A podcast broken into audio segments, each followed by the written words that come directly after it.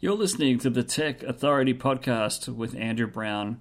In this episode, we're going to be talking about how to migrate your OneNote files from your personal account to your Office 365 account. Now, Microsoft have made this really, really tricky, but it's actually a really simple process on how to migrate your personal files from OneNote to Office 365. There's really you're going to need a couple different things. You're going to need two Microsoft accounts. One is your personal account, and one is your Office 365 account. Uh, and you're going to need to have OneNote installed, whether it's the OneNote app from the Windows Store or from the Office suite, which may be a part of Office 2013, Office 2016, or Office 365. It's a fairly simple process. You're better off using this with the Office 365 suite or 2013 or 2016 suite. Uh, it just makes things that little bit better, and you have a lot more control over the actual change of location. The Windows Store app for OneNote is a little bit cut down and doesn't have all the same options to move files very easily. So you want to make sure that you open the desktop application instead of the OneNote app from the App Store, from the Windows Store on your machine.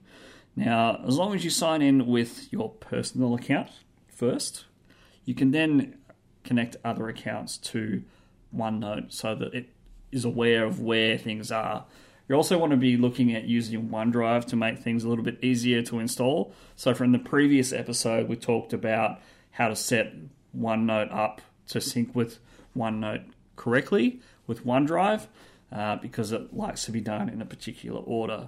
So, if you're moving to Office 365 and you've got files sitting in the wrong location, you want to sign into your personal account first and then tell it to migrate the file to the other location. Now, inside of OneNote, if you click on the File menu, you get a whole bunch of options down the side. Once you get to that option, you'll have a purple arrow with Info, New, Open, Print, Share, Export, Send, and below that you'll have Account, Feedback, and Options. You want to click on to the Account section and you can then connect different accounts to the OneNote application. Uh, so this is for 2013, 2016, and the Office 365 suite. Uh, you can click Add Account or click on Add Service, and then you can either connect it from your personal account or to your Office 365 account, which is the work or school account for, for Microsoft purposes.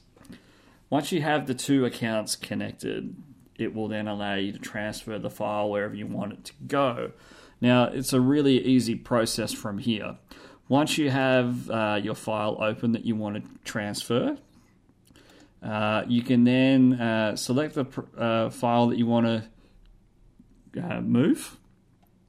You want to choose the file and right click on it where it's got the name of the file and then you want to go down to properties.